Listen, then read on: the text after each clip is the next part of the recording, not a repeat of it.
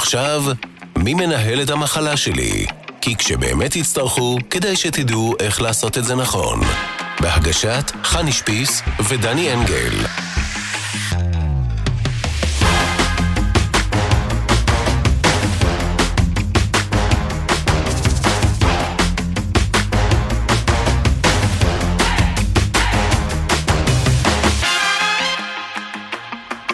ברוכים הבאים לפודקאסט מי מנהל את המחלה שלי ברדיו 103 FM. אני חני שפיס, עוסקת שנים רבות בניהול אירועים רפואיים, יועצת בלתי תלויה, ולצידי דני אנגל, מנכ"ל הרצליה מדיקל סנטר. היי דני. שלום, אהלן. אני דני, אה, אני מנכ"ל הרצליה מדיקל סנטר. 30 שנה בבתי חולים, מנסה לטפל באנשים עם המחלות שלהם. אה, ועם השנים האחרונות אה, זה הולך ונהיה יותר מורכב, אז אני חושב שיש לנו הרבה על מה לדבר. אז אני מקווה שהמאזינים אה, ילמדו ו... ושלא יצטרכו להשתמש בזה אף פעם. אתה יודע, דני, כשהתבקשתי להכין כזאת סדרה של מי מנהל את המחלה שלי, תהיתי מי המאזינים ששומעים פודקאסט מהסוג הזה, כי זה נשמע נורא מבהיל, נכון? מנהל, מחלה, נשמע כזה מסובך. האמת, אני מקווה שישמעו ויקשיבו לנו, כי רובנו כשמדברים על מחלות, אנחנו מדחיקים את זה ושומרים את זה ליום יבוא. אבל אז היום הזה מגיע, וזה תופס את כולנו. זה לא מדלג על אף אחד. אז אני מקווה שנצליח uh, לעניין את האנשים ושישכב להם איפשהו בחוש, מאחורה, כשיום יבוא ויצטרכו את זה, ידעו לעזור לה, למי שהם צריכים. לגמרי. אתה יודע, אני קודם חושבת על זה שאף אחד לא מלמד אותנו להיות מטופלים או חולים. זה לא משהו שלומדים בשום מקום, זה פשוט נוחת עליך באיזשהו יום, ואתה מותקף בעשרות, בעשרות שאלות ו- ותהיות, מה, מאיפה מתחילים ולמה. ואני רוצה להתחיל בשאלה הגדולה באמת, מה, מה, מה החזון שלנו, מה אנחנו רוצים שאנשים יקבלו מהפודקאסטים האלה? אני חושב שאנחנו תמיד מדחיקים את הדברים האלה הלא נעימים לדבר עליהם, ולכן אנחנו לא מתעניינים בזה. אה, מנסים לעשות אותנו צרכנים חכמים בפיננסים ובבנקאות. ובכל מיני דברים, נושאים שונים, ולא מנסים להפוך אותנו לצרכנים חכמים בבריאות. אה, יש אוכלוסיות שעושות את זה, דווקא האוכלוסייה החרדית, אה, יש להם אנשים שעושים את זה, ואנחנו, כלל האוכלוסייה לאו דווקא אה, לומדים את זה, ואין כל כך איפה ללמוד את זה, אבל ביום אחד שזה מגיע, וזה תמיד מגיע בהפתעה, וזה תמיד מגיע ברגע לא מתאים, וזה תמיד מגיע כשאנחנו לא מוכנים לזה, אז באותו רגע, כשהכול נוחת עלינו בבת אחת, אז להתחיל ללמוד את זה זה מאוד קשה.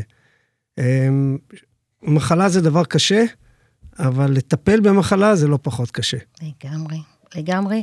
אני, אני רוצה להגיד משהו ברמה הכי אישית, באמת, הכי אישית מהבטן.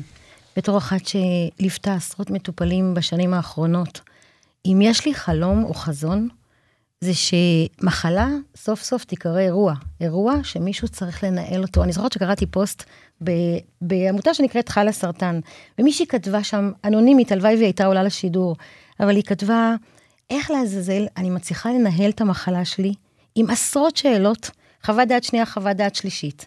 מי משלם לי? על מה משלמים לי? האם אני מטפלת נכון באירוע? איך אני לא נופלת בין הכיסאות? מי מקצר לי תור לכזה וכזה? עשרות שאלות.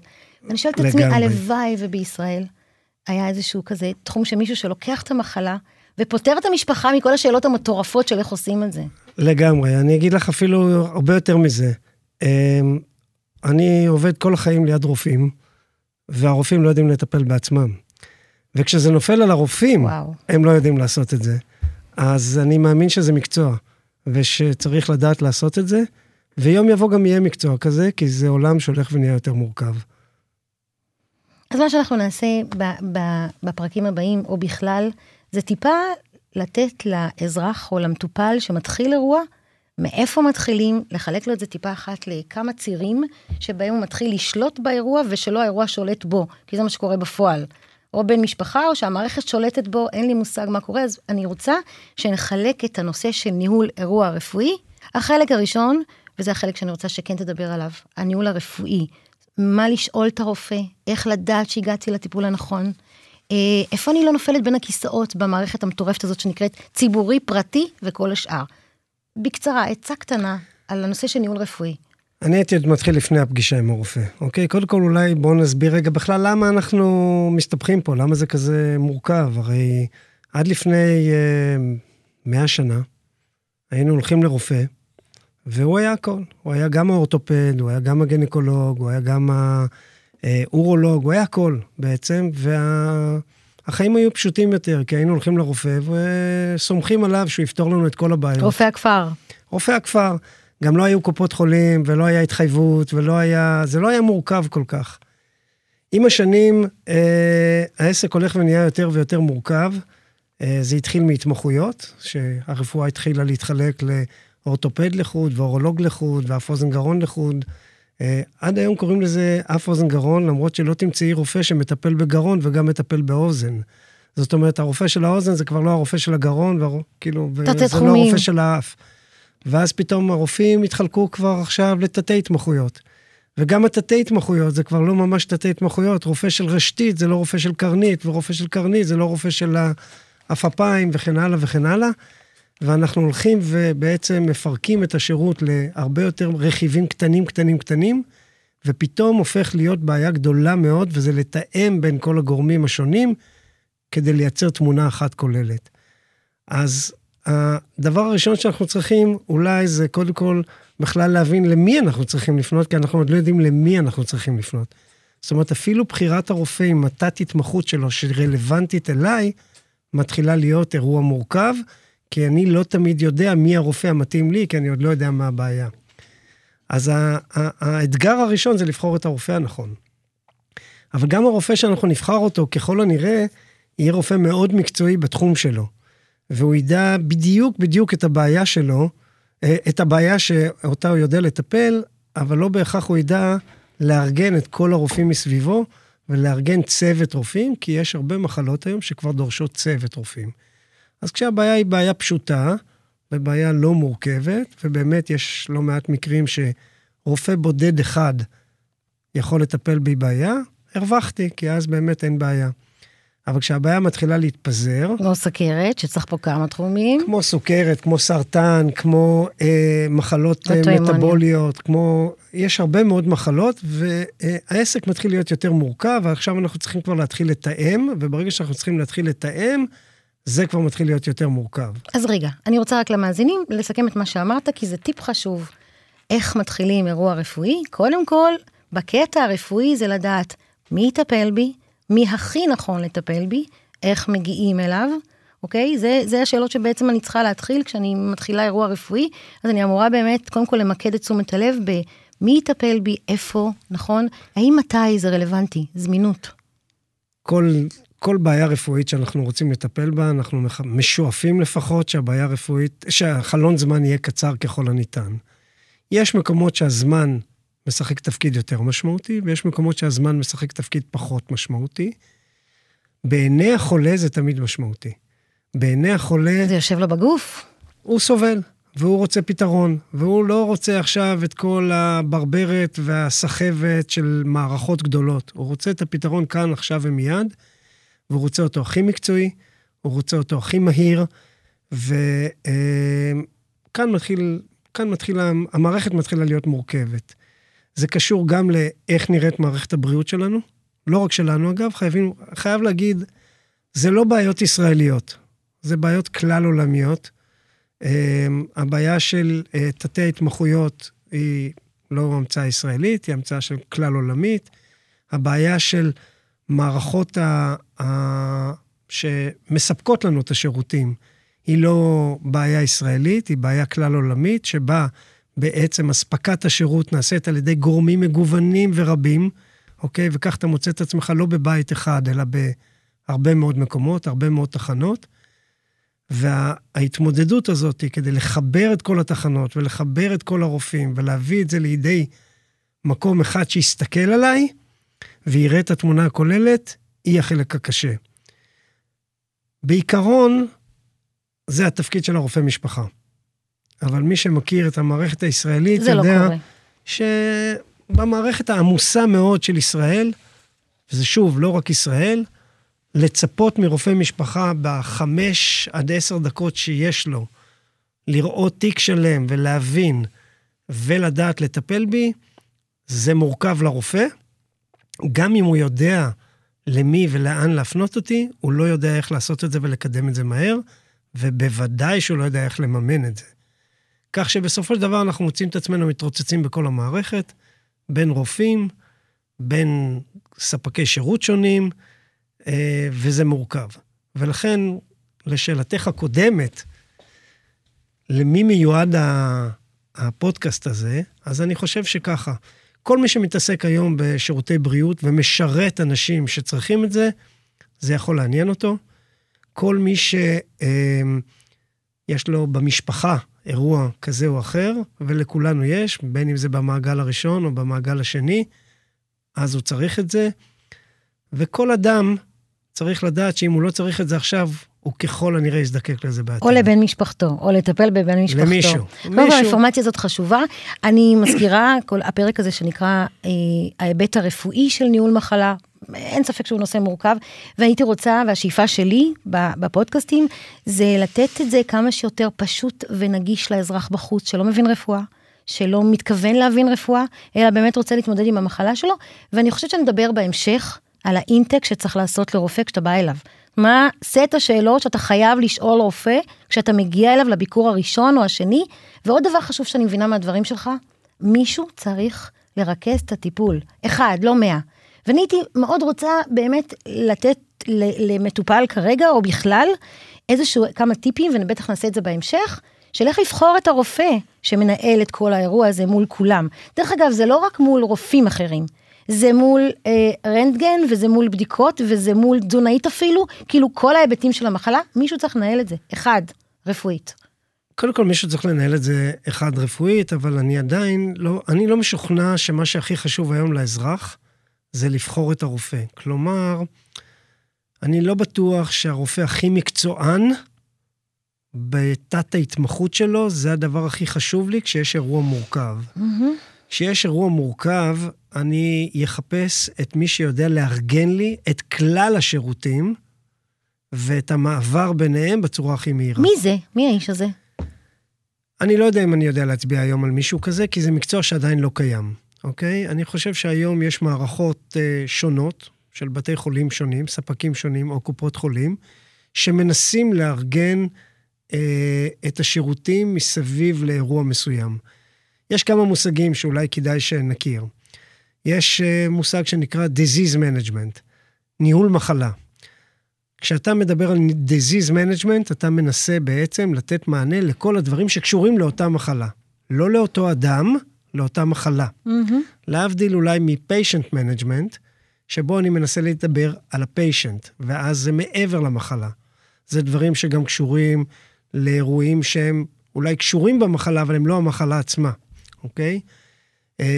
כך שבסופו של דבר אני חושב שאני צריך לחפש את מי שידע, או שאני סבור שידע לארגן לי את ה management, ולאו דווקא את הטיפול, את ה management בצורה הטובה ביותר. אני כמובן לא מקל ראש בטיפול, אוקיי? אבל ה management, ככל שהמחלה היא מורכבת יותר, וככל שהיא צורכת יותר תחנות, כך ה management הופך להיות יותר חשוב. והמקומות שיודעים לארגן את ה management הזה בצורה יותר מהירה וטובה, כן. אני חושב שהם שיקול משמעותי בבחירת נותן השירות. יופי. אז קודם כל, בוא נצא עם איזשהו משהו פרקטי למאזינים. אה, כשמגיעים או פוגשים אירוע מורכב, או אפילו לא מורכב, אתה יודע מה? אני טוענת שגם מיגרנה בשבילי זה אירוע מורכב, אוקיי? או פריצת דיסק. כשמגיעים לאירוע שהוא אירוע רפואי, אני חושבת שזה נורא נכון, קודם כל, לבחור את הפונקציה או את האדם שיסתכל על, ה, על האירוע הזה 360 ולא מאוד נקודתי וצר. אוקיי? נכון. אם, אם זה מה שאני מבינה נכון. בשאלת האיך ואיך בוחרים אותו, זו שאלה מורכבת, שאולי כן נטפל בה בהמשך, אבל קודם כל לזכור שצריך לקחת מישהו אחד שינהל את כל הדבר הזה, מול המערכות המטורפות של הבריאות בישראל. אבל אני רוצה ללכת להיבט נוסף, אוקיי? להיבט נוסף של ניהול מחלה, מי מנהל את המחלה שלי, ההיבט הכלכלי. בוא נדבר רגע על ההיבט הכלכלי, שזה ההיבט שאני הגעתי מתוכו, הגעתי מהמקום הזה של איך משתמשים בכל הביטוחים שאספנו כל החיים, ואספנו ברוך השם. אני מסתכלת על שורת הכרטיס אשראי שלי, ובואנה, אנחנו מגיעים לאלפי שקלים בשנה. אלפי שקלים בשנה על ביטוחים. אז טוב, חני, זה, זה בטח הצד המומחיות שלך, אבל בדיוק כמו שהשירות הרפואי הוא פרגמנטד, הוא שבור, כך גם המערכת שמממנת את אה, שירותי הרפואה, גם היא קצת שבורה, אוקיי? זה מתחיל עוד בצד שכשאנחנו רוכשים את הכיסויים האלה והאחרים, וכולנו קונים כיסויים בלי שאנחנו יודעים על מה אנחנו מבוטחים ומה אנחנו לא מבוטחים. מה נשאר פתוח ומה מכוסה. וגם כשזה מכוסה, מה התנאים לכיסוי. כלומר, בשפה של חברות הביטוח, מהו בכלל מקרה ביטוח, מהו מקרה מזכה. אז כל העולם הזה גם הוא מורכב מאוד. היום בשביל אה, למצות את כל מה שרכשנו, או מגיע okay, אוקיי? לנו, כן. או מגיע לנו מקור החוק, או משהו כזה, גם זה כבר הופך להיות אירוע מורכב. אנחנו עדים לכך שיש חברות היום שמתיימרות לעזור למטופלים, או, או בכלל במלחמות, אני לא, אני לא יודע אם לקרוא לזה מלחמות, אבל מול רשויות. תראו, זה אבסורד שאנחנו היום צריכים לתבוע משהו שבעצם מגיע לנו. נכון. אנחנו תובעים חברת ביטוח, זה, זה המושג, אוקיי? למה זה נקרא תביעה? אני לא יודע. זאת אומרת, המילה תביעה, יש בה כבר משהו שהוא קצת אה, בעייתי. אני בעצם אמור לצרוך את מה שכבר שילמתי עבורו prepaid, שילמתי עליו מראש. עכשיו הגיע תורי לקבל אותו. אמ, אבל לכל צד בעסקה הזאת יש אינטרסים הפוכים, ולכן זה כנראה יושב על הציר הזה של לתבוע. יש הרבה מאוד דברים שמשתנים עם השנים, זה הופך ליותר דיגיטלי. אה, כשזה הופך ליותר דיגיטלי, יש מצד אחד יתרונות של מהירות ונגישות וכל מיני דברים כאלה, מצד שני יש אוכלוסיות שמתקשות עם זה. אה, קשה, אין עם מי לדבר לפעמים. וקשה לנו לפעמים uh, כשיש משהו לא ברור, רוצה, אה, אבל זה, זה התחום שלך, אני. אז זהו, אז אני רוצה להגיד uh, באמת בשלוש דקות שיש לי, um, ממש שלוש דקות אני רוצה להסביר טיפה, לעשות סדר למאזין, על חבר'ה, תכינו את עצמכם לאיזה ביטוחים יש לכם, תעשו סדר לפני שזה קורה ולא אחרי שזה קורה, כי אחרי שזה קורה כבר אין עם מי לדבר. אז אני רוצה ממש לגעת במשהו שאולי יעזור אה, להאזנה של, של, של אותו אדם שתוהה איזה ביטוחים לקנות. חבר'ה, אנחנו מבוטחים היום בסל בריאות ממלכתי. המון שירותים, נכון? התחנה השנייה, אחד הסלים שבן, הטובים בעולם. התחנה השנייה, אחד הסלים הטובים בעולם, בעולם, אבל צריך להבין, שום מדינה בעולם לא יודעת לתת את הכל. אין, אין ביטוח ספק. בעולם שיודע לתת את אין הכל. אין ספק, בעיקר מול ההתפתחויות האקספוננציאליות של הרפואה. אבל תחנה שנייה זה שב"ן, יש לי ביטוח משלים בקופת חולים, שאמור לתת לי 30, 40, 50 כיסויים נוספים ב-300 שקלים למשפחה. וכמעט 4.5 מיליון אנשים קנו ביטוח בריאות פרטי בחברות ביטוח. זאת אומרת שיש לי גם סל, גם שב"ן, גם ביטוח בריאות פרטי. אנחנו משלמים לפעמים פעמיים ושלוש נכון, את אותו דבר. נכון. וכאן אני כן רוצה לתת טיפ, אוקיי? ממש טיפ משמעותי, לפחות אה, צידה לדרך. שימו לב, איזה סוגי ביטוחים רכשתם? שתיים, האם רכשתם כפילויות מיותרות? והדבר היותר חשוב, תבדקו אם הביטוחים שלכם עדכניים לרפואה של היום. אנשים מחזיקים ביטוחים ישנים, שכבר מזמן לא מעניינים, ואף פעם לא טרחו לחדש אותו. אנחנו גם חייבים להזהיר, חני, אנחנו גם חייבים להזהיר. מפני ביטול משהו שאנחנו חושבים בוודאי. שהוא מיותר כי שילמנו עליו פעמיים. בוודאי. יש פה, צריכים לזכור שקודם כל יש דינמיקה ודברים משתנים, כך שמי שיכול, אה, אני לא רוצה לבקר את מי שמחזיק ביטוח כפול, כפל ביטוח. אני יודע שגם אני מחזיק כפל ביטוח, זה לא כלכלי ולא נכון. וכששואלים אותי למה, אני אומר כי אני קצת חי בחוסר אמון במערכות, mm, שהאם הם יהיו ואתה שם... ואתה עוד אומר את זה, דני אנגל. האם הם יהיו שם כש, כשאנחנו נצטרך אותם. זה סוג של שלייקס על חגורה. אמ, אני לא ממליץ לקהל לעשות את זה ולשלם פעמיים, אבל אני בכל זאת שם את התמרור הזרה הזה. אמ, קופות חולים זה לא ביטוח, זה תקנון. הוא יכול להשתנות מעת לעת. נכון שההיסטוריה מלמדת שהוא לא כל כך משתנה, ושבסך הכל שומרים עלינו, והביטוח הוא די יציב, אבל עדיין זה יכול לקרות. אה, וחברות ביטוח, אף אחד מאיתנו, כולל עבדיך נאמן, לא קרא את האותיות הקטנות של מה אני מכוסה ומה אני לא מכוסה, עד okay. אוקיי. הרגע האחרון. אז בתור אחת שקראת דווקא את האותיות הקטנות, אה, אני, אני חייבת לומר שאולי אני כן אציע אה, ואומר את הדבר הבא. כמו בכל דבר, עשה לך רב, תבחר איש מקצוע טוב, טוב, שאתה סומך עליו, גם ברפואה דרך אגב, וגם בביטוח. תמצא איש מקצוע טוב, שאתה סומך עליו, שמבין עניין, ולא עושה את זה כדרך אגב, כדי לדעת איזה סוג של מערך ביטוחים יש לך, וכל זה דקה לפני שקורה האירוע. אז אני אתן לך סיפור קטן על לסמוך עליך. אני uh, כבר חציתי את גיל 50, אוקיי?